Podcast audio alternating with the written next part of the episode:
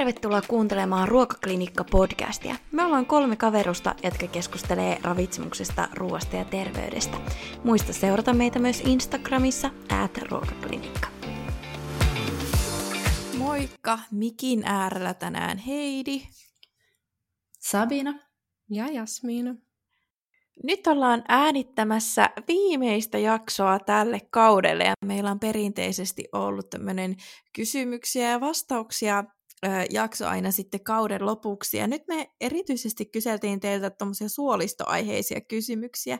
Me saatiin niitä jonkun verran viime ö, kauden tota, vikaan jaksoon ja sitten jätettiin niitä tämän, tätä jaksoa varten ja kysyttiin lisää tuolla Instagramissa, niin poimittiin sitten nyt parhaat päältä ja aletaan sitten vastailemaan. Mikä on meidän ensimmäinen kysymys? Ensimmäinen kysymys oli, että mikä on IBS? Ja mun mielestä mä oon ihan oikea ihminen vastaa tähän, kun musta tuntuu, että mä oon tuonut tämän, tämän kauden aikana esiin niin monta kertaa.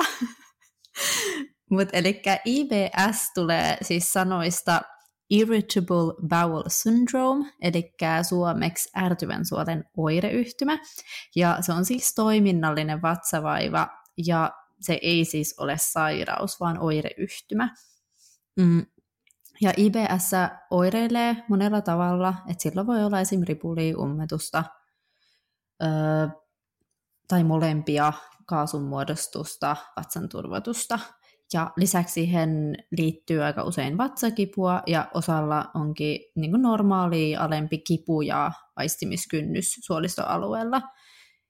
Ja tota, IBS-oireiden syynä voi olla aika monta eri asiaa, mutta erityisesti ajatellaan, että sen takana on mikrobistomuutoksia suolessa ja monilla myös sitten äh, anteeksi, siis monilla myös psykososiaaliset tekijät, niin kuin stressi, niin voi aiheuttaa näitä oireita.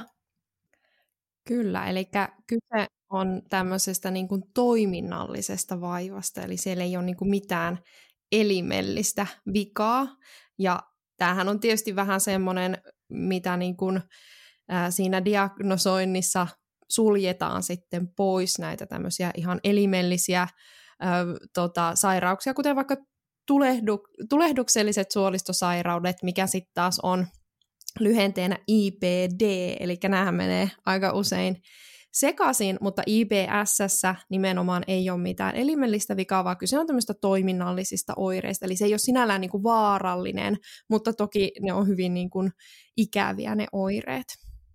Jep, eli todellisesta ongelmasta on kyse, mutta ö, ei sitten tämmöistä ö, tarkkaa sairautta, johon olisi joku hoito, niin ei sieltä niinku taustalta löydy. Just näin. Mm. Ehkä me ollaan siihen vastattu. Mikä on meidän seuraava kysymys?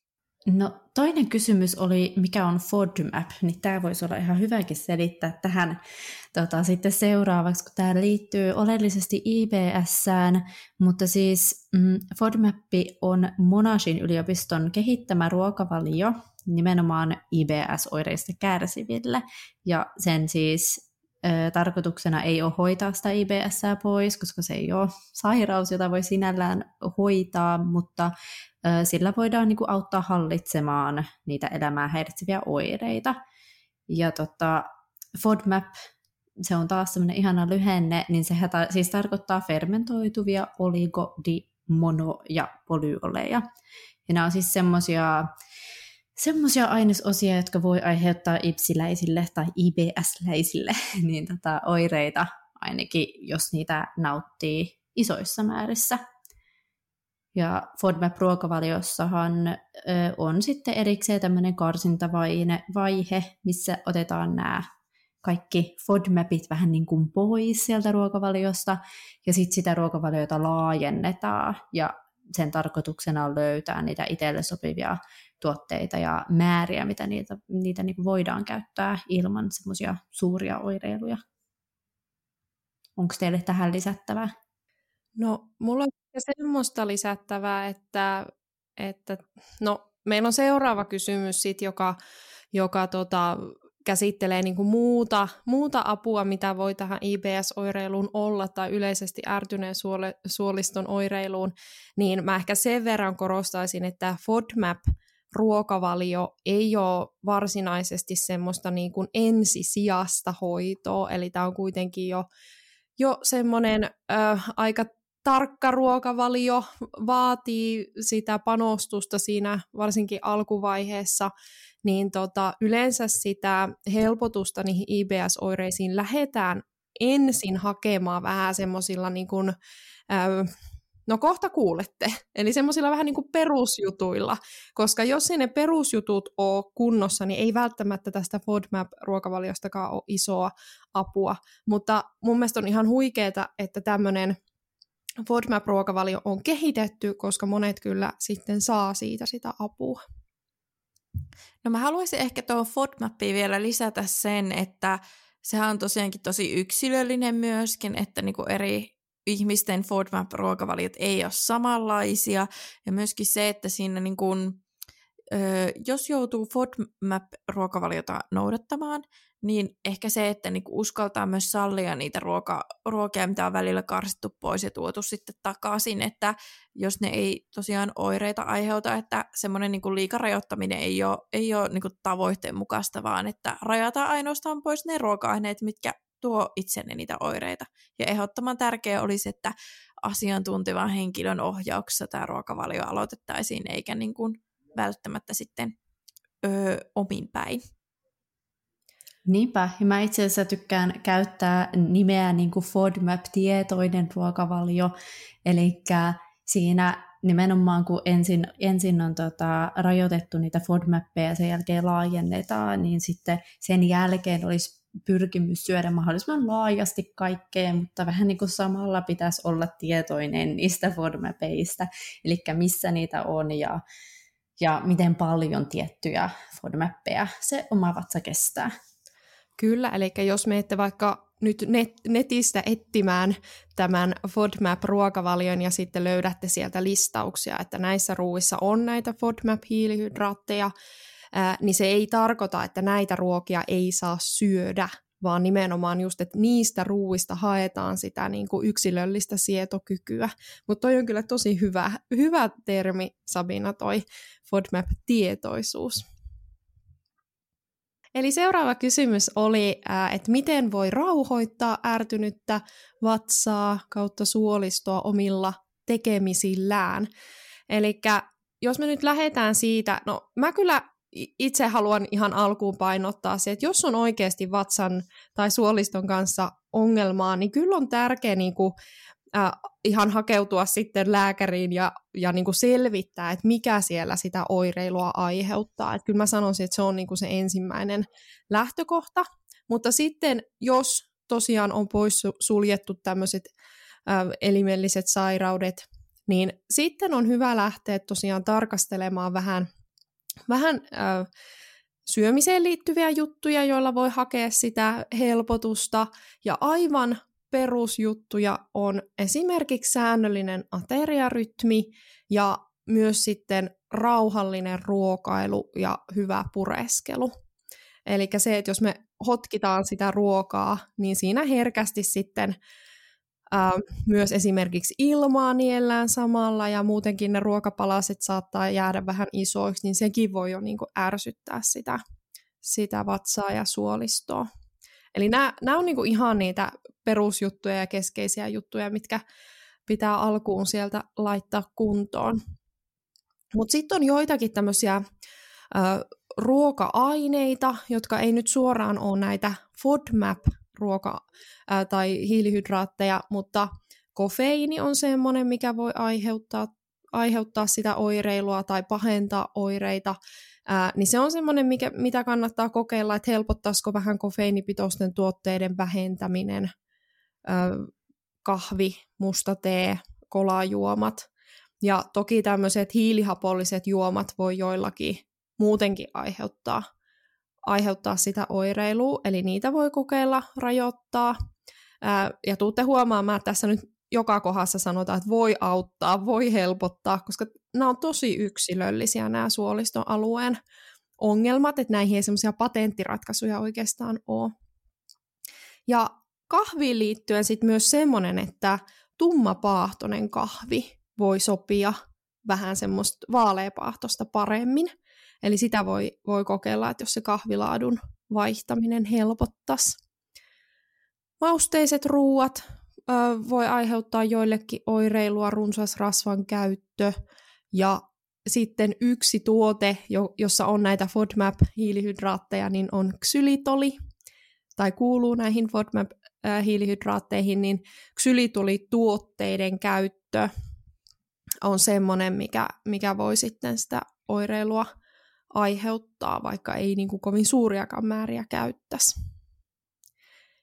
Ää, joo, eli nämä olisi ehkä semmoinen niin kuin ravitsemuksellista niin kuin ruoan osalta. Toki kuidun riittävän saannin varmistaminen on myös, että se meidän suolisto, suolisto niin kuin siitä kuidun riittävästä saannista ää, tykkää, mutta tässä on just vähän tämä, että sit kun monet näistä kuiduista on myös tämmöisiä FODMAP-hiilihydraattien lähteitä, niin tämä on vähän semmoista tasapainoilua sitten sen kanssa.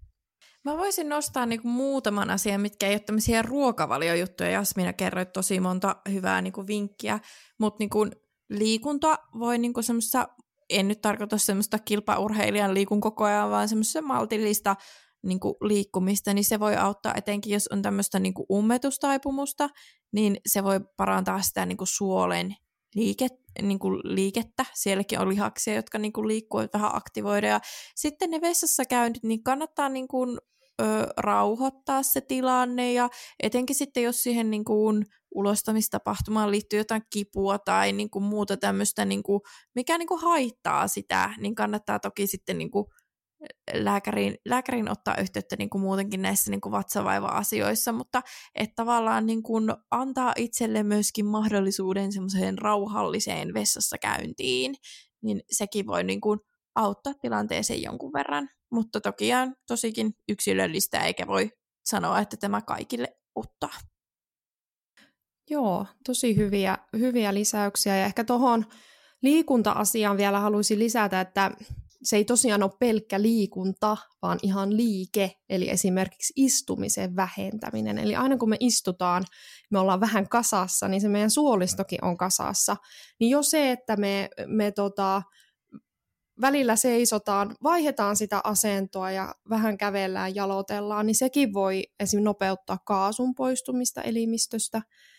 Ja sitten jos me otetaan tämä stressinhallinta, minkä Sabina toit jo siellä ihan alkuvaiheessa esiin, että tosiaan suolistolla ja suoliston ja aivojen välillä on tämmöinen hermostollinen yhteys ja tosiaan joillakin se stressi voi paljonkin provosoida niitä oireita, niin liikunta myös kohentaa mielialaa, voi parantaa unen laatua ja sitä kautta voi olla, että se stressin hallinta helpottuu ja voi olla, että ne oireetkin helpottuu.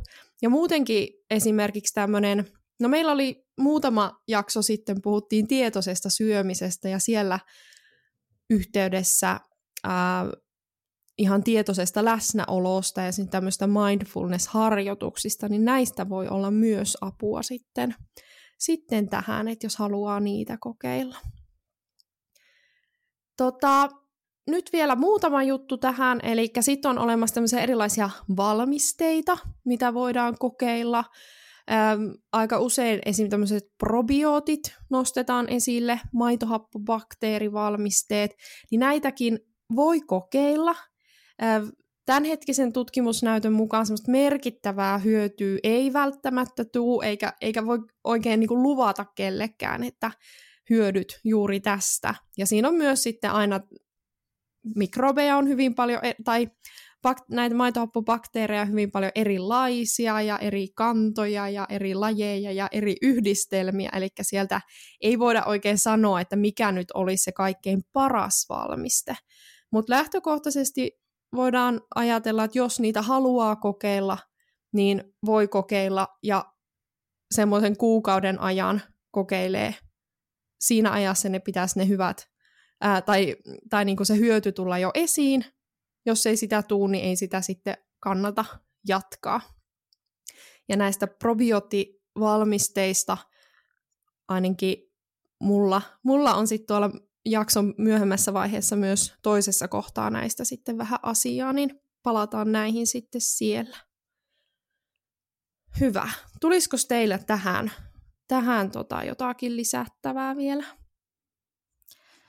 No oikeastaan se, mitä sanoit alussa, että mä kannustaisin kyllä niin kuin silleen herkällä, herkällä korvalla tai herkällä vatsalla olemaan silleen, että kyllä ne niin kuin suolisto-oireet, vaikka ne ei ole ehkä niin kuin niitä mieluisimpia asioita, mitä käy lääkärissä kertomassa, niin kyllä mä niin kuin lähtisin, kun siellä kuitenkin voi olla taustalla sit jotain niin kuin hoidettavissa olevia sairauksia, joilla voi olla vakaviakin seurauksia, niin ainakin, että ne olisi poissuljettu, niin se olisi kyllä tärkeää.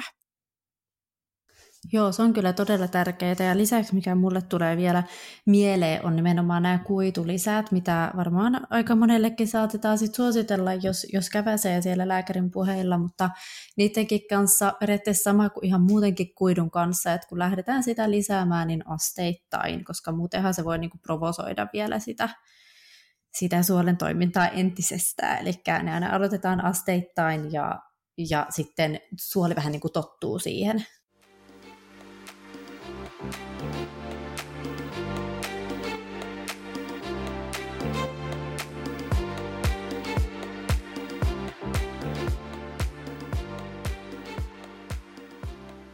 No niin, nyt hypätään vähän seura- seuraavaan teemaan kysymyksiä. Me ollaan otsikoitu tämmöinen onko ok, että oleellista puuttuu. Kertoo ehkä vähän näistä kysymyksistä, mutta ö, ensimmäinen täällä, että miten ketoruokavalio vaikuttaa suolistoon. Me ollaan käyty ketoruokavaliota näissä meidän aiemmissa jaksoissa aina niin kuin jonkun verran, eli ketoruokavaliossahan pääpointtina on se, että lisätään – rasvaan saantia ja vähennetään hiilihydraattien saantia. Ja tota, se kun vähennetään hiilihydraattien saantia, niin silloinhan myös niin kuin yleensä kuidun saanti vähenee. Ja onko siis haittaa niin kuin suoliston kannalta, että on ketoruokalla välillä, niin kyllä itse ajattelisin, että etenkin jos se kuidun saanti jää niin kuin vajaavaiseksi, niin se kuitu on niin merkittävä osa niin kuin meidän terveyttä ja toisaalta sitten meidän ne suolistobakteerit, suoliston mikrobisto siellä paksusuolessa tykkää kuidusta. Ja myöskin ö, hiilihydraateissa on muitakin, tai näissä kuitua sisältävissä ruuissa on muitakin hyviä yhdisteitä kuin pelkkä se kuitu, eli siellä voi olla vitamiineja, polyfenoleja ja toki sitten hiilihydraattia käyttää niin energialähteenä, jos on tämmöisestä imeytyvästä lähteestä, öö, puhun siis vaikka niin leipä, että siinä on sitä imeytyvää hiilihydraattia että imeytymätöntä kuitua. Öö, mutta tosiaan itse en ehkä haluaisi ottaa riskiä, jos ei ole pakko, terveydellisistä syistä, kuten joskus käytetään epilepsian hoidossa ketogeenistä ruokavaliota, niin itse en haluaisi riskeerata tämä suolistomikrobiostolla, niin kun siitä tiedetään kuitenkin loppupeleissä vielä semmoinen aika pintaraapaisu, että mitä kaikkea pitkäaikaisvaikutuksia pelkästään sillä osiellaan tähän meidän terveyteen. Joo, kyllähän siinä vähän semmoista niin kuin, äh, voisiko sanoa venäläistä rulettia sillä suolistohyvinvoinnilla tai varsinkin suolistomikrobiston hyvinvoinnilla pelataan, että ja just se, että no me ollaan aikaisemminkin keskenään puhuttu tästä, niin kuin, että aina pitää niin kuin, punnita se hyöty ja se haitta. Ja just se, että tässä kohtaa nyt niin kuin, ei ehkä ole kovinkaan perusteltua ainakaan lähteä suosittelemaan sitä ketoru- ketogeenistä ruokavaliota ää, niillä hyödyillä, kun sitten se haitta tosiaan voi olla se esim. suolistomikrobiston äh, kärsiminen siitä. Eli tämä on vähän semmoinen niin kuin, äh, no eihän tämä ole mikään niin kuin yleisesti ravitsemussuositusten mukaisesti suositeltava ruokavalio. Totta kai näissä pitää aina muistaa se, että ihmiset voi vaikka jotain ketogeenistä ruokavaliota noudattaa aika eri tavoilla, että sitten se pitäisi yksilöllisesti arvioida, että no miten juuri sinä tätä toteutat, mutta kyllähän se just niin kuin Heidi tuossa kuvaa sitten, että se, että sieltä se hiilihydraattien osuus jää pois, niin kyllä se aika automaattisesti tarkoittaa sitä kuidun saannin vähentymistä ja sitä kautta jää se suolistomikrobiston ruoka pois. Tai ainakin vähentyy merkittävästi. Niinpä, ja mun mielestä itse asiassa tosi hyvä, että Heidi toi tuossa nimenomaan tuon epilepsian esiin, koska siis tämähän on tosiaan just semmoinen, että mitä voidaan käyttää epilepsian hoidossa, mutta siinäkin niin eihän se ole se semmoinen ykkösjuttu, että, että heti aloitetaan ketoruokavalio just sen takia, että vaikka se voi olla siihen tosi tehokas, niin se ei ole riskitön. Siitä, siitä huolimatta, että se voi olla tehokas. Et se, sekin on ihan hyvä muistaa, että tätä usein perustellaan sillä, että se on tosi hyvä, koska sitä käytetään epilepsiankin hoidossa, mutta siinäkään sit siihen ei lähdetä niin kevyin perustein. Mä voisin niin tästä sanoa, tämä on ehkä vähän niin tämmöinen raflaava, ja toivottavasti kukaan ei pahota mieltä, mutta niin kuin itsekin kun olin ravitsemustieteilijöiden ihan harkka, ja mäkin olin päiväkodissa ja koulussa niin kuin keittiössä harkas siellä niin kuin seurata etenkin näitä erityisruokavalioita ja niiden toteuttamista. Siellä oli yksi tämmöinen henkilö, jolla just oli ketogeeni, se oli, siis se oli niin tarkkaa. Kun mä mietin sitten, että kun on tämmöisiä kotiketoilijoita, mä nyt teitä pupunkorvia täällä teen, että onko se oikeasti edes niin, niin kuin tarkkaan toteutettu, mikä silloin, kun se on niin kuin hoidetaan epilepsiaa, että se on niin kuin todellakin, että siinä ei niin kuin yhtään grammaakaan saa sitä hiilihydraattia tulla ylimäärä, että se hoitovaste voi mennä niin kuin jo heti siinä, että niin kuin ne ei ole välttämättä edes niin kuin verrattavissa keskenään nämä ruokavaliot, kun puhutaan ö, hyväkarppauksesta tai ketoilusta tai näin, että tämäkin on niin, kuin niin villikenttä, että mitä sillä ruokavaliolla oikeasti tarkoitetaan. Kyllä, ja onhan siis tässä epilepsian hoidossa käytettävässä ketoruokavaliossakin eri versioita, että voi olla, että tässä on Heidi ollut nyt kyse siitä, siitä klassisesta ketogeenisestä, mikä on se kaikkein tiukin, mutta myös sitten semmoisena, niin mitä itse harkassa keskusteltiin ohjaajan kanssa, niin jotkut potilaat, jotka nimenomaan epilepsian hoitoon tätä käytetään, niin vaikka heillä epilepsia-oireet, tai siis nämä, anteeksi, epilepsiakohtaukset vähenee, niin voi olla, että he silti ei niin kuin, ää, koe sitä hyötyä riittäväksi siitä, että se ketoruokavalio on niin sitova.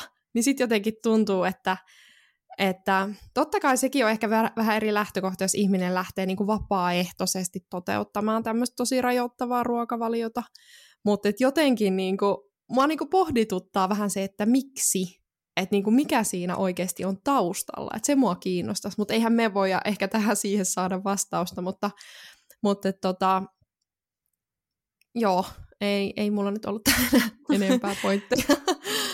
No, mä haluaisin nostaa esiin, mitä ö, Jasmin sanoi tuossa aikaisemmin, ennen kuin päästiin tähän epilepsia-asiaan siitä, että ö, kun tämä kuitu esimerkiksi meidän suolistomikrobistan ruokaa, niin ihan noista tutkimuksistahan tiedetään, että ö, tämmöisellä niin kuin köyhtyneemmällä niin kuin bakteerien eri lajeilla ja kannoilla, eli niin kuin tavallaan meidän siellä suoliston mikrobista koostuu monista erilaisista niin kuin mikrobeista ja niitä on niin kuin eri nimisiä. On niitä maitohappobakteereja, on vaikka mitä muita ja niissä on vielä niin kuin omia kantoja. Niin on havaittu tämmöistä köyhtymistä ja se liittyy esimerkiksi lihavuuteen ja myöskin tulehduksellisiin suolistosairauksiin ja myöskin tämmöisiin autoimmunipohjaisiin on niin kuin nähty yhteys, että nämä linkittyy toisiinsa. Toki niin kuin ei tiedetä vielä, että kumpi tulee niin kuin ensin, mutta niin kuin nämäkin on sellaisia asioita, että minkä takia itse haluan, kun pystyn syömään kuitua tavall- tavallisesti, niin syömään kyllä sitä niin kuin oman, oman suolistomikropiston hyvinvoinnin turvaamiseksi. Kyllä, eli juuri näin. Eli ei voida oikeastaan vielä sanoa, että minkälainen on hyvä tai tavoiteltava suolistomikrobisto, mutta se mitä tiedetään on se, että se monipuolisuus siellä on tosiaan hyvä ja kuitenkin se monipuolisuushan on se, mitä niin kuin ravitsemustieteilijät ehkä eniten korostaa. Niin sitten jotenkin se, että aina jos lähdetään rajoittamaan ruokavaliota, niin siihen pitää olla aina joku niin kuin peruste, ja itse asiassa tässä kohtaa mä haluan ihan pikkasen palata vielä tonne ykkösteemaan, eli siihen IBS, koska unohdin siellä sanoa, että ihan samalla tavalla vaikka siinä FODMAP-ruokavaliossa tai IBSn hoidossa ää, muuten, niin jos pitää lähteä rajoittaa sitä ruokavalioa, niin olisi tosi tärkeää, että pääsisi sinne ravitsemusterapeutin vastaanotolle, jotta voidaan varmistua siitä, että se ei mene liian yksipuoliseksi se ruokavalio. Ja eihän siellä pelkät kuidut ole ne, mitkä saattaa jäädä liian vähäiseksi, vaan ihan samalla tavalla vaikka, ää, jos me jätetään vaikka täysjyvä viljoja pois, niin kyllä sieltä tulee muutakin, sieltä tulee vitamiineja, kivennäisaineita esimerkiksi. Niin tämä on aina vähän riskipeliä tämmöinen, että jos niin kun, ää, rajoitetaan sitä ruokavalioa jotenkin sille aika rajusti. Että kyllä mä niinku varovainen olisin itse sen suhteen. Mä haluan sanoa tähän vielä tämmöisen viimeisen nyrkkisäännön, eli monipuolinen suolistomikrobisto tarkoittaa monipuolista ruokavaliota. Hyvä kiteytys. Hyvä. Mennäänkö me seuraavaan kysymykseen? Joo. Joo, mennään seuraavaan. Öö, mikä se olikaan? Mä just etin sitä, eli onko gluteenittomasta ruokavaliosta hyötyä tai haittaa, jos ei ole todettu keliakiaa? No, mä haluaisin tässä, tähän kysymykseen vastatessa nostaa itse en, ensimmäisen, se ei vastaa suoraan tähän kysymykseen, mutta niin kuin tärkeimmän niin kuin asian, mikä mun mielestä on. Jos on suolistooireita, jotka yhdistää mahdollisesti gluteeniin ja epäilee keliakiaa, niin olisi tosi tärkeää mennä niihin keliakiatutkimuksiin sille, että on altistunut sille gluteenille. Eli jos esimerkiksi epäilen keliakiaa, sitä voidaan nykyään sekä niin kuin verestä vasta-aineita mitata, ja sitten joissain tapauksissa myös tarvitaan ö, tähystys, niin ö, ne voi ne kaikki muutokset hävitä. Ja sehän on se meidän niin kuin, tavoite, kun keliakian hoitona käytetään gluteenita ruokavaliota, niin sen hoidon tavoite on, että nämä löydökset niin kuin, häviää. Niin sitten jos on ö, epäilee sitä, että gluteenista aiheutuu itselle haittaa, sitten on noudattanut gluteenitonta ruokavaliota ja menee tutkimuksiin, sitä keliakiaa ei välttämättä ikinä löydetä. Ja minkä takia olisi tärkeää, että vaikka tämä on tämä hoito, että se löydetään, niin ö, tiedetään, että keliakalla itsellä on niin kuin sairautena, niin siihen liittyy, liittyy muihinkin sairauksiin liittyviä niin kuin riskejä, että esimerkiksi tämmöinen lymfoomariski on kohonnut ja näin, että ö, se ei tarkoita sitä, että kaikki saa sen, että se on kohonnut, että tarvitaan niin kuin tarkempaa seurantaa ja niin kuin myöskin pitää niin kuin varmistaa, että siitä gluteenittomasta ruokavaliosta ollaan saatu myös ne halutut hyödyt, eli se, vaikka se suolen kunto on parantunut. Niin tämä oli niin kuin tämä niin kuin ensimmäinen asia, minkä mä halusin nostaa heti tähän kärkeen. Joo, ja mä haluan tässä vielä tarkentaa ihan siitä syystä, että mä oon itse törmännyt tai kuullut tämän väärinymmärryksen. Eli se, että jos siellä ei löydetä mitään muutoksia sen gluteenittoman ruokavalion noudattamisen jälkeen, niin sehän ei tarkoita sitä, että se keliakia olisi parantunut. Eli keliakiasta ei voi parantua, mutta se, että vielä korostan, että mikä se ohje on, eli älä siis jätä sitä normaalia viljaa pois sieltä ennen kuin on, on tosiaan se keliakia sitten todettu. Eli tämä on se niin kuin tärkeä, koska muuten pitää sitten tehdä niin, että ennen kuin voidaan sitten jatkaa tutkimuksia, niin pitääkin aloittaa se, se gluteenialtistus uudemman kerran. Ja tätä kyllä joudutaan sitten aina välillä tekemään, ja se on aika ehkä inhottavaa sit siinä kohtaa, että pitää sitten aloittaa uudemman kerran niitä gluteenipitoisia viljoja sinne ottaa mukaan ruokavalio, varsinkin jos kokee, että niistä tulee sitä oiretta. Niin, totta. Olisihan se kiva, niin kuin jos on keksinyt sen keinon, niin jatkaa sitä, että tämä auttaa, mutta valitettavasti sen tämän niin sairauden diagnoosin kannalta on, on erittäin tärkeä. No sitten jos niin vastataan muuten tähän kysymykseen, että onko gluteenittomasta ruokavaliosta haittaa tai hyötyä, niin gluteeniahan on tosiaankin semmoisissa, puhutaan yleensä kotimaisissa viljoissa, niin jos ne jättää pois, niin sehän on toki taas sitä ruokavalion rajoittamista, ja sitten siinä taas tulee nämä ongelmat, että saa kuituja ja muita niin tarvittavia ravintoaineita sitten tarpeeksi, mitä saadaan tyypillisesti sieltä viljavalmisteista, eli niin sen kannalta ei ole suositeltavaa, jos niin siitä siitä tuota, niistä ei tule oireita. Mutta on kyllä ihan totta, että ne gluteenia sisältävät tuotteet saattaa aiheuttaa niinku, ö, muun mekanismin kautta myöskin niitä oireiluja kuin sen keliaken. Eli joillakin voi esimerkiksi tämmöiset fruktaanit voi kuulua näihin FODMAP-hiilihydraatteihin, jos on sitä IBS, niin se voi tavallaan niinku helposti ajatella siitä, että kun niitä molempia yhdisteitä on samoissa aineissa, että tämä johtuu tästä gluteenista, vaikka se johtuisikin siitä fruktaanista. Sitten myös tiedetään tämmöinen harvinainen ö, gluteeniherkkyys.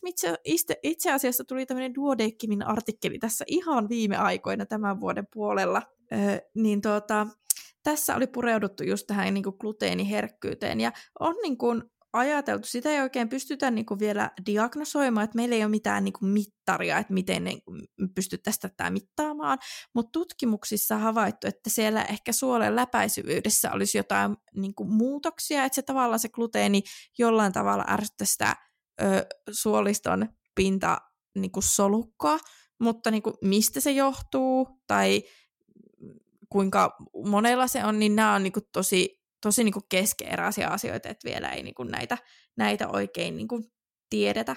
Että joissain tapauksissa voi olla siitä, joillekin henkilöille siitä gluteenin välttämisestä hyötyä, vaikka ei olekaan keliakiaa. Mutta niin kuin silleen, jos ajattelee, että on ajatus, että haluan muuttaa ruokavalioni niin, että se tukisi terveyttäni mahdollisimman paljon, niin jos ei ole mitään oireita, niin gluteenin välttämiselle ei ole niin kuin mitään perusteita. Näin minä sen asian näkisin. Komppaan kyllä tuota. Minä myös. Ja sitten mä haluaisin vielä niin kun nostaa sen esiin. Mun mielestä se oli tässä artikkelissa tuotu hyvin esiin, ja mä olin ehkä itsekin ajatellut tätä aikaisemmin. Eli tämä gluteenittomuus on elintarvikealalla niin uusi, ihan sika iso bisnes, missä pyörii isot rahat. Koska niin kuin luontaisesti gluteenittomia elintarvikkeitahan ihan, niitähän on ihan todella paljon.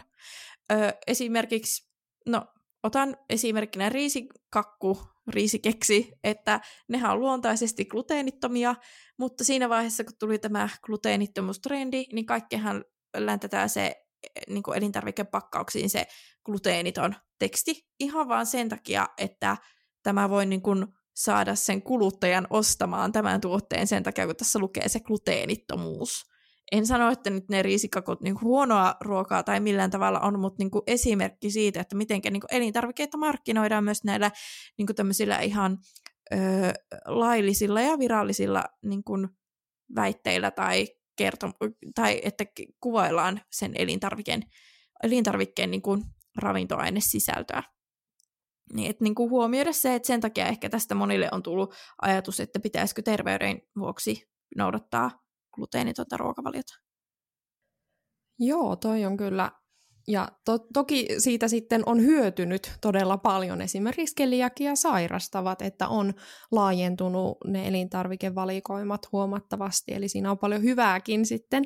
Mutta yksi, mitä mä haluaisin vielä korostaa tässä kohtaa, niin jos sitten noudatat gluteenitonta ruokavaliota jostakin muusta syystä kuin keliakiasta, johtuen, niin silloinhan ihminen voi ajatella, että no hänelle ei ole niin tarkkaa se, että hän saattaa vaikka pääruualla ravintolassa tilata gluteenittoman pääruoan, mutta sitten jälkiruoalla hän näkeekin jonkun hyvän, hyvän tota kakun vaikka siinä ja hän ottaakin sitä ja sitten on silleen, että no ei tämä ole niin tarkkaa, että ää, voin, voin nyt sitten jälkiruoan kohdalla tehdä poikkeuksen, niin tämä on vähän semmoisen inhottavan lieveilmiön tuonut mukanaan, että jotkut sitten keliakia sairastavat on tuonut esille sen, että nykyään ei välttämättä suhtauduta niin tarkasti siihen gluteenittomuuteen johtuen juuri tästä, että on sitä tullut sitä kokemusta, että, että no se tuossa noudatti sitä gluteenittomuutta ja tuossa ei.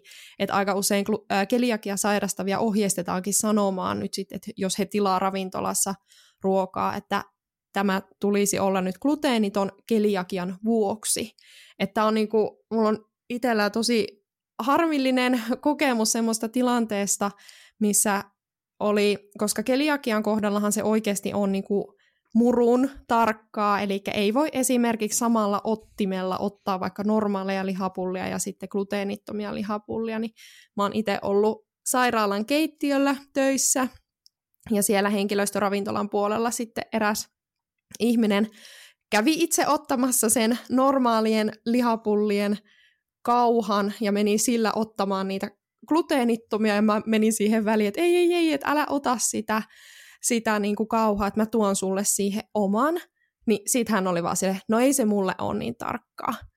Ja mä olin vaan, joo, mutta kun se voi olla sille seuraavalle, joka tulee ottamaan, se jolla on se keliakia, niin sille se voi oikeasti olla niin tarkkaa. Niin tämä on niinku, että minkä takia sit pitää niinku miettiä vähän sitä niinku laajempaakin näkökulmaa, että se on tosi harmi, jos se niin kuin ajatus siitä gluteenittomasta ruokavaliosta jotenkin höltyy sitten, että no ei se ole niin tarkkaa. Ja siitä kyllä kärsii sitten keliakia sairastavat, joille se oikeasti on tosi tarkkaa. Niinpä. Ja kyllä sitä on ainakin itse on kuullut joiltain ihan kokkikavereilta, että, että välillä on sitten ollut vähän ärsyttävääkin, että on pyydetty gluteenitonta ja siellä on saatettu ottaa kaikki tietenkin niin kuin pitääkin ottaa, niin kaikki toimintatavat kehi, että saadaan siitä varmasti sataprosenttisesti gluteenitonta ja sen jälkeen ollaankin tultu tilaamaan jotain ei-gluteenitonta ja sanottu, että, nää, että ei se, että ei heillä nyt keliakia ole, Ni, niin sekin on niin kuin siellä vaikka ravintoloidenkin puolella voi olla aika, öm, aika haastavaa. Mm. Mulla olisi yksi ker- kertomus vielä tähän gluteenitto- gluteeniin ja gluteenittomuuteen. Öö, mä oon joskus tehnyt niinku seitania itse, ja siinähän käytetään gluteenijauheja sitten raaka-aineina. Mä ihmettelin kerran kaupasta, että miksi mä en niinku löydä tätä glu- gluteenijauhoa niinku yhtään mistään. Niin se oli siellä gluteenittomien hyllyssä.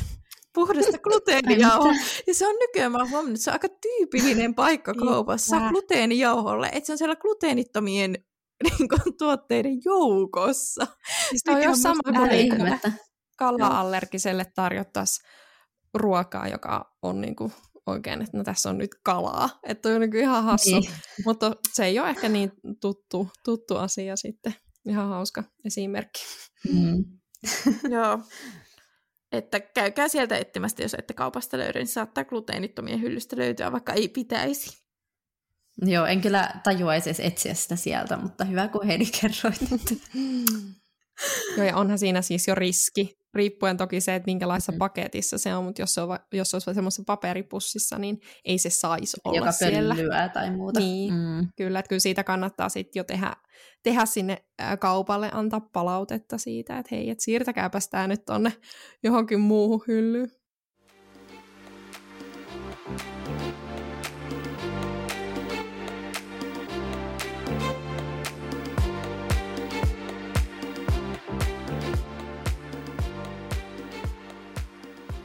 Eli seuraava meillä ei sitten vähän suolistomikrobista ollaan käyty, mutta jatketaan suolistomikrobista aiheena, sehän on erittäin mielenkiintoista. Niin meillä on täällä seuraavana kysymyksenä, että mistä voi saada lisää hyvispöpöjä? No niin, lähdetään etsimään niitä hyvispöpöjä. Tota, tässä heti alkuun nyt tehdään tutuksi kaksi termiä. Ja toinen termi on nyt tämä, mikä tuli jo tuolla aikaisemmin, eli probiootit. Ja probiootit on nyt niitä varsinaisia hyvispöpöjä. Eli ne on tämmöisiä suolistolle jalostettuja bakteereja ja hiivasieniä, jotka sopeutuu sinne suoliston bakteeristoon ja tutkitusti vaikuttaa positiivisella tavalla. Sitten toinen on tämmöinen kuin pre biootit, eli siinä on vain yhden kirjaimen ero. Ja nämä prebiootit on nyt näiden hyvispöpöjen ruokaa. Eli ne on tämmöisiä kuitumaisia hiilihydraatteja, joita, joita se suoliston bakteerit sitten käyttää ravinnokseen. Eli usein ihan monen tyyppisiä kuituja. Ja tota, me voidaan niin kuin kahdella tavalla pyrkiä lisäämään näitä hyvispöpöjä sillä, että me pyritään niin kuin, ö, lisäämään niiden hyvispöpöjen määrää ihan, että me syödään jotakin, missä on näitä probiootteja. Ja mistä näitä probiootteja voi sitten ruuasta saada, niin esimerkiksi hapatetut maitotuotteet, kuten jukurtti, viili, piimä, kefir – on semmoisia, missä ihan itsessään on näitä, näitä tota, maitohappobakteereja. Ja toki on myös monenlaisia ö, juomia, vaikka mehuja ja tämmöisiä, mihin on sitten lisätty, ja niissä sitten lukee, että mitä, mitä bakteereja siellä on. Ja ää, toki sitten just nämä ravintolisät on myös mahdollisia, eli tämmöiset pillerit, jauheet, muut, missä on on niin näitä maitohappobakteereja, eli näillä voi sitten olla hyötyä. Tässä on ilmeisesti vähän vielä semmoista epäselvyyttä, että no millä tavalla, kuinka suuri osa niistä nyt vaikka selviää sinne suolen puolelle, eli koska niitä pitää selvitä ihan sinne paksusuoleen asti, ja siellä on monia, monia juttuja matkan varrella, vatsalaukussa esimerkiksi hyvin happamat olosuhteet ja näin, että mä en ole itse nyt ihan varma, että niin kuin, eikä varmaan yleisestikään olla ihan varmoja, että niin kuin kuinka iso osio sinne sitten paksusuoleen asti pääsee, jotta ne pääsisi niin kuin osaksi sitä suolistomikrobistoa, mutta ilmeisesti äm, jonkun verran on osoitettu, että voi tämmöistä dysbioosia, eli mikrobihäiriötä siellä suolessa vähentää. Eli hapatetut maitotuotteet täältä ruokapuolelta, ja sittenhän näitä on tämä, mikä se sauerkraut on? Hapankaali. Hapankaali. Joo, hapankaali. Joo, ja mitäs muita?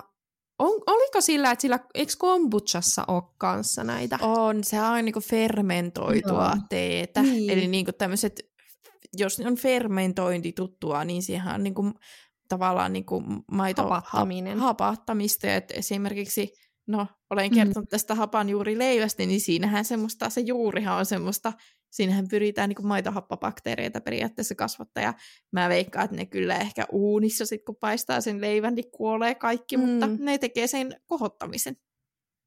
Kyllä, ja just se, että mä oon käsittänyt, että esim.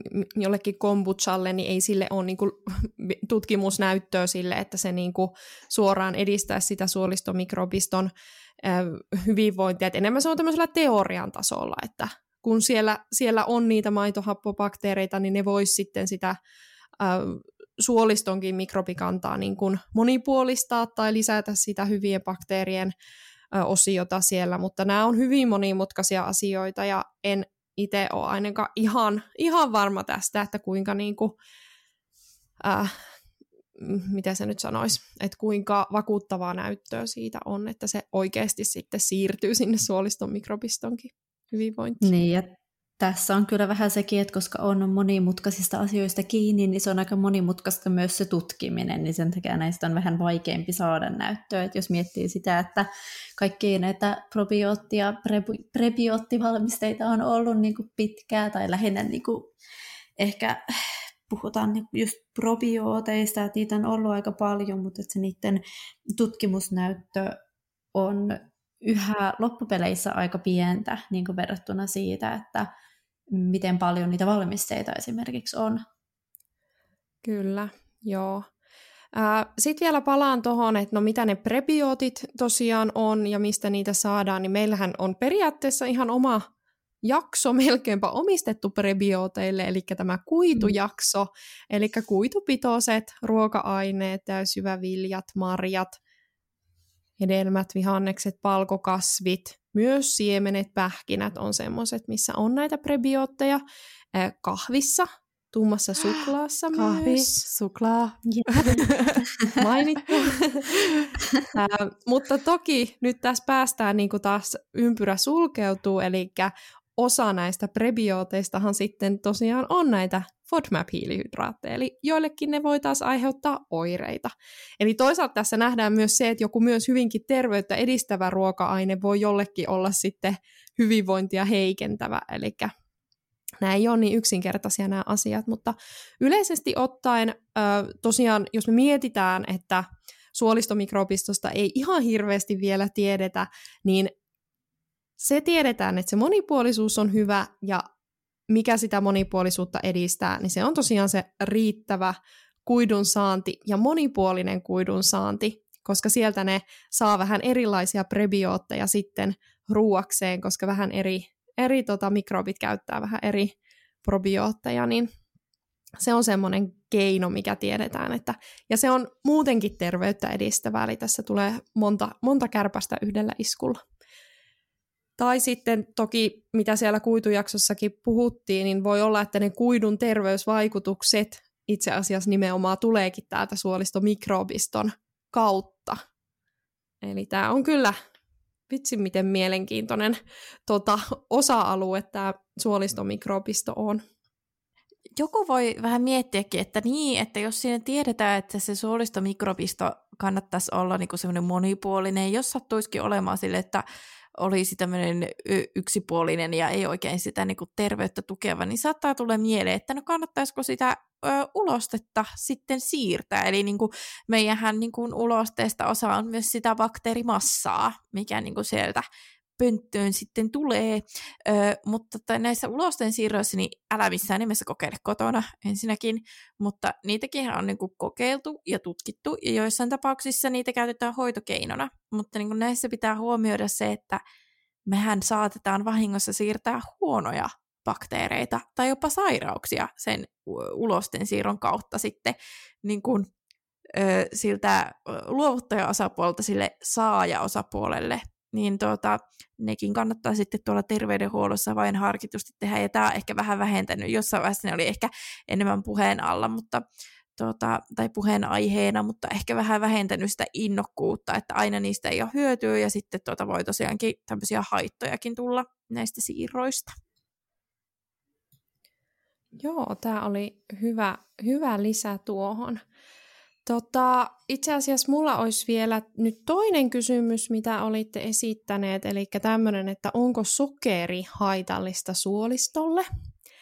Ja tämä onkin nyt semmoinen teema, missä kohtaa itse törmäsin oman asiantuntemukseni rajoihin kovastikin, koska mulla ei nyt ole tähän ihan selkeää vastausta, johtuen luultavasti siis siitä, että sitä ei niinku vielä tiedetä, tiedetä tarkkaan, koska lähtökohtaisesti ajatushan tälleen, jos lähtisin akateemisesti arvaamaan, niin itse ajattelisin tosiaan sitä, että sokerihan imeytyy siellä ohutsuolessa, ja sehän imeytyy todella hyvin, koska se on ihan, ihan puhdasta imeytyvää hiilihydraattia. Niin periaatteessa se ei niinku suoraan, suoraan sinne suolistomikrobistoon vaikuttaisi, koska se ei ikinä päädy sinne maksu, maksu paksusuoleen. Ja tota, Mutta sitten ilmeisesti asiat ei taaskaan ole niin yksinkertaisia, vaan joku ruoka-aine voisi sitten mahdollisesti ö, vaikuttaa ö, sinne suoliston mikro, mikrobikantaan esimerkiksi tämmöisen ö, elimistön matala-asteisen tulehduksen kautta, eli se olisikin vähän tämmöinen niin kuin, ää, ei ole ihan suora se vaikutus, vaan tämmöisen toisen mekanismin kautta, niin ilmeisesti jonkinlaista näyttöä siitä on, että tämmöinen runsas sokerin käyttö niin voisi muuttaa sitä suoliston mikrobikantaa huonompaan suuntaan. Ja tietenkin sitä voidaan myös ajatella niin päin, että sokerissa ei ainakaan ole mitään hyödyllistä meidän suolistomikrobistolle. Eli ainakin ruokavaliotasolla, jos me ajatellaan, niin se, että jos ihminen syö paljon sokeria, niin sehän vie silloin tilaa joltakin muulta, ja se voi ehkä siltä kuidulta sitten viedä tilaa. Eli voi olla, että siellä on jotakin muuta sitten myös siellä ruokavaliossa. En ole niin tarkkaan nyt näihin tutkimuksiin tosiaan tutustunut, että mitä, mitä kaikkia tekijöitä siellä on otettu huomioon. Ja ilmeisesti niin kun, eläinkokeissa, hiirikokeissa on, on havaittu, että tämmöinen paljon glukoosia sisältävä ruokavalio altistaisi tämmöiselle ihan suolistotulehdukselle.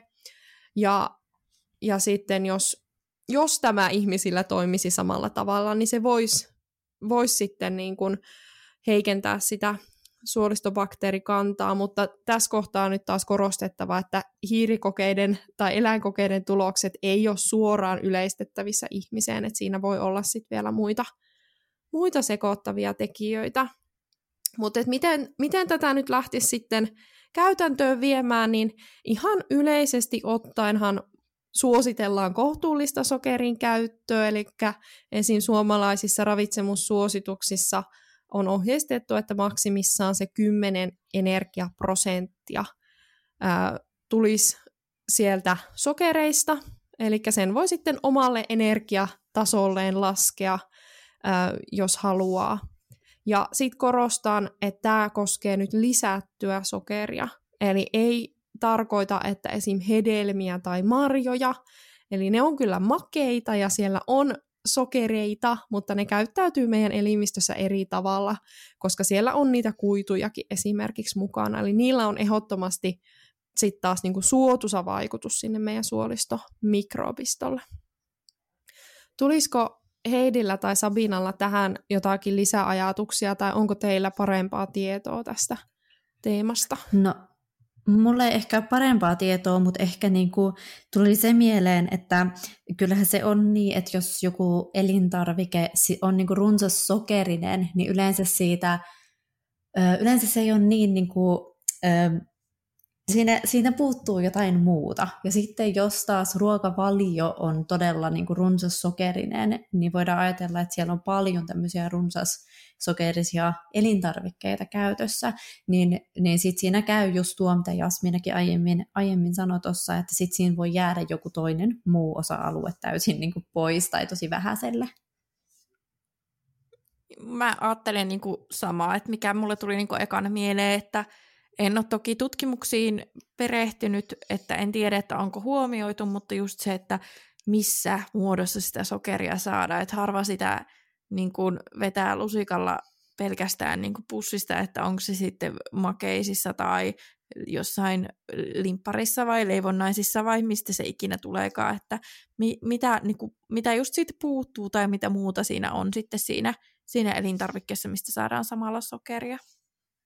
Mutta semmoinen kohtuus. Me ollaan vähän tyylisiä. Me aina puhutaan kohtuudesta ja monipuolisuudesta, mutta niillä niinku pärjää todella pitkälle. Kyllä, ja onko Jep. ne niin tylsiä sitten loppujen lopuksi? Et ehkä meidän pitää suhtautua niihin jotenkin se, silleen vähän niin kuin eri tavalla. Ehkä se ei olekaan tylsää. Kohtuus on mun mielestä mahtavaa. Mä mm-hmm. rakastan monipuolisuutta. Ei tule tylsiä päiviä ruokapöydässä, kun se on monipuolisesti.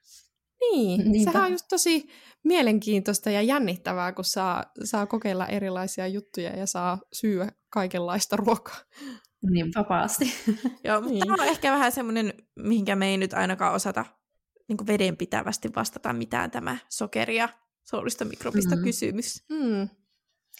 Joo, ja itse asiassa tämä seuraavakin kysymys menee ehkä vähän samaan kategoriaan. Eli, eli seuraava kysymys oli, että miten keinotekoiset makeutusaineet vaikuttaa suolistoon. Ja meillähän on tästäkin aiheesta oma jakso. Muistaako joku mikä kausi ja mikä jakso? Siis olisiko jopa ensimmäisellä kaudella? Oli Se voi mun hyvin mielestä. olla.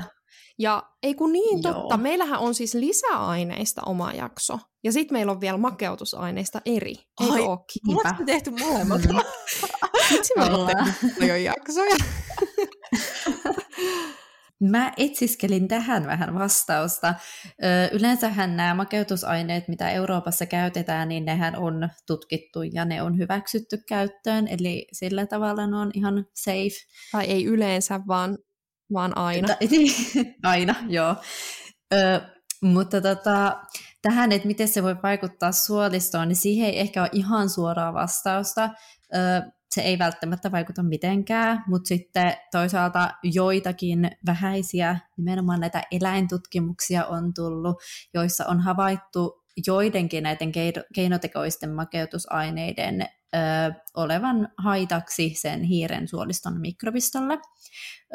Sitten joitakin on tehty ihan koeputkessa ja siellä on havaittu samantyylisiä tuloksia ja ihan tosi vähän on mitään ihmisillä tehtyjä tutkimuksia tästä aiheesta. Ja niissä on havaittu epäedullinen mikrobisto ihmisillä, joilla on ollut runsaasti näitä keinotekoisia makeutusaineita siinä ruokavaliossa – ja mä nyt tässä epäedullisella tarkoitan siis sitä, että siellä niiden hyvien mikrobikantojen määrä on vähentynyt ja sitten haitallisten on lisääntynyt.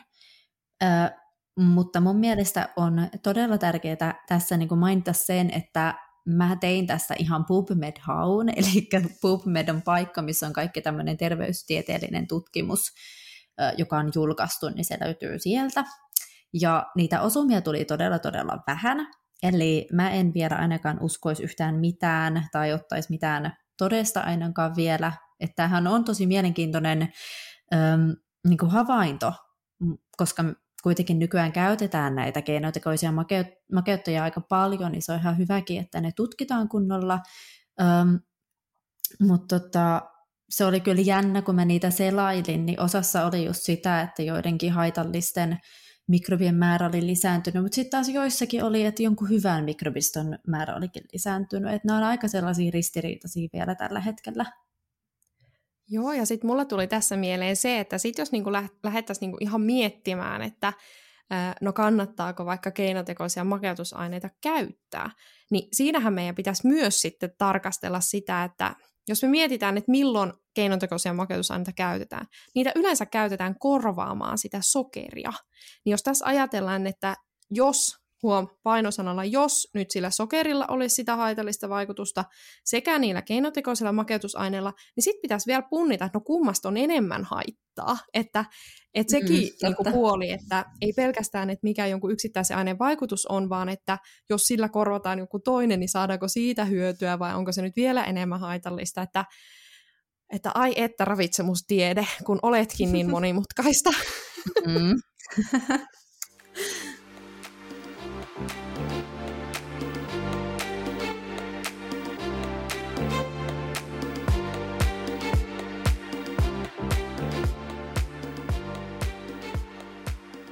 Tilulilei. Joo, tässä päästäänkin nyt sitten viimeiseen kysymykseen, eli mikä yllätti teidät, eli meidät, eniten, kun opitte lisää suoliston toiminnan merkityksestä? Mitäs mieltä Jasmina Heidi? No mua itteeni erityisesti kiinnostaa ihmisen mieli ja aivot, niin kyllähän tämä ö, suoli-aivo-akseli on ollut semmoinen ö, aika, aika tajunnan räjäyttävä, eli tietyllä tavalla se, että ollaan jopa havaittu se, että vaikka meidän suoliston mikrobisto pystyy lähettämään viestejä meidän aivoille ja vaikuttamaan esimerkiksi ihan meidän ajatuksiin, niin kyllähän se on aika mullistavaa, ja mä itse niin ajattelenkin, että tämä suolisto ja nimenomaan se suolistomikrobisto on vähän niin kuin semmoinen toinen avaruus, että sieltä niin kuin mä, mä voin niin kuvitella, että se ei niin kuin ikinä lopu se, se tieto, mitä sieltä löytyy, niin on kyllä aika jänniä aikoja eletään kyllä tieteessä ja ravitsemustieteessäkin siihen, että onhan tämä ollut ihan tämmöinen mullistava juttu. Totta. Toi oli niin kuin tosi mielenkiintoinen niin kuin näkökulma. Mua itteeni niin kuin eniten ehkä niin kuin tavallaan, mitä on niin kuin myös tuolla niin kuin lääkiksen puolella tullut, niin suolisto-ongelmat on tosi yleisiä. Ja ne voi olla, niin kuin, ne voi olla niin kuin sairaus, ne voi olla tätä IBS, tai sitten ne voi olla ihan niin semmoisia tavalliseen elämäänkin kuuluvia vatsavaivoja, mutta toki me koetaan niin kuin kaikki tosi henkilökohtaisesti, ja jos ei ole vaikka suolen toiminnan kanssa ollut mitään ongelmaa aikaisemmin ja tuleekin sitten jotain, niin se, se tuntuu tosi isolta, vaikka se sitten ei niin kuin mitään sairaus, niin kuin sairautta niin kuin tarkoittakaan. Ja sitten niin kuin se, että siellä on niin kuin tosi paljon, mä veikkaan, että me tullaan seuraavien vuosikymmenien aikana oppimaan sitten tavallaan toiminnallisuudesta. Me osataan tosi hyvin kuvata vaikka jotain anatomiaa tai niin kuin muuta tai mitata labroista jotain merkkiaineita, mutta musta tuntuu, että suolisto on yksi missä meidän pitäisi ymmärtää vielä paremmin sitä niin kuin kokonaisuuden toimintaa, ja siihen kuuluu ne suolistomikrobisto, siihen kuuluu se suolen niin kuin liike ja niin kuin kaikki tämmöiset asiat, sitten se mahdollisesti mielistressi, että et niin kuin mä vaan odotan, että mitä kaikkea me tullaan löytämään. Se on niin kuin ehkä se. Onko Sabinalla jotain, mikä niin kuin erityisesti tähän kysymykseen? Siis mä en osannut kyllä yhtään vastata tähän. Ehkä mä oon yleisesti vaan yllättynyt kaikesta. Yllätyin siitä, että ihmisellä on suolisto. Ei vaan siis, mä kyllä komppaan teitä. Mä en osannut yhtään vastata tähän, mutta nyt kun te sanoitte molemmat pointtinne, niin mä tajusin, että ne on kyllä ihan samoja juttuja, mitä itsekin on ihmetellyt. Mutta tota, joo, komppaan teitä. Joo, ja pakko tähän vielä, vielä tota, sen verran tuo niin näkökulmaa, että Äh, lueskelin tuossa juuri Reijo Laatikaisen Pro Nutritionist blogia. Hän on äh, ravitsemusterapeutti ja tähän suolistoasiankin perehtynyt, niin äh, luki yhdessä hänen blogipostauksessaan, että hänen opiskeluaikoinaan, eli oliko että 30 vuotta sitten, niin ei ole niin kuin puhuttu suolistosta oikein mitään. Et se on ollut vaan vähän semmoinen niin jätekeskus ja, ja jotenkin semmoinen, että no ei sillä nyt ole varmaan mitään merkitystä. Että niin kuin just sitä perspektiiviä tähän, että aikaisemmin on ajateltu, että no ei sillä ole oikeastaan mitään merkitystä ja nyt niin kuin siihen, että sillä on niin kuin vaikutus kaikkeen. Niin on varmaan aika mullistavaa ollut heillekin, joille on niin kuin opetettu aikanaan, aikanaan niin kuin ihan eri tavalla ja sitten alkanut löytää tai löytymään sitä niin kuin yhteyttä vähän suuntaan jos toiseenkin, niin niin tota, tälleen se tiede kehittyy, ja onhan sekin itsessään mm. aika yllättävää, että miten voidaan niin kuin näinkin läheltä, kun meidän omasta su- suolistosta löytyy tämmöinen ihan oma maailma. Jep, jätekeskus onkin hyvin merkittävä. Ekosysteemi mm. siellä, ihan omanlaisensa. Mm. Hei, mutta kiitos Jasmiina ja Sabina teille tästä kaudesta. On ollut niin kiva taas pitkästä aikaa äänitellä näitä jaksoja. Ja hei, meillähän on toivottavasti kaksi ravi- laillistettua ravitsemusterapeuttia sitten seuraavalla kaudella täällä äänittämässä. Minä kyllä, kyllä mutta te kadut. Lopet. Tämä on viimeinen niin kuin motivaatio nyt siihen, että kun mä sanoin tänne, että teidän nyt pitää saada ne gradut tehtyä. Joo, kyllä meidän on lopetettava tämä puoskarointi mm-hmm. ja tota, ihan nyt hankittava joku koulutus. Joo, mä jatkan vielä vuoden puoskarina. Joo, kyllä, mutta kiitos myös teille kuulijoille. On ollut kiva, kun olette laittanut meille tuolla Instagramin puolella aina välillä viestiä ja kommenttiakin, että niitä saa laittaa. Jatketaan toki sitten ennen seuraavia äänityksiä ja podin julkaisuja, niin siellä IGn puolella aktiivisesti. Kyllä, ja siellä kannattaa tosiaan seurailla. Meillä on vaikka minkälaisia ideoita ja katsotaan, että mitä kaikkea me keksitään. Että siellä me kuitenkin Instagramin puolella sitten aina tiedotellaan asioista, niin löytyy kaikkia ajankohtaisia juttuja, ehkä kaikkia uusia aluevaltauksia, mitä me mm. ehkä tässä tehdään. Mm. Niin... Tässä ehkä useampiakin tulossa, niin kannattaa kyllä niin kuin pistää at ruokaklinikka seurantaa ja katsoa, mitä kaikkea me ollaan keksitty. Jep, mutta kiitos kun kuuntelitte ja jatketaan sitten Instagramin puolella at ruokaklinikka. Moikka! Moi moi! Moikka!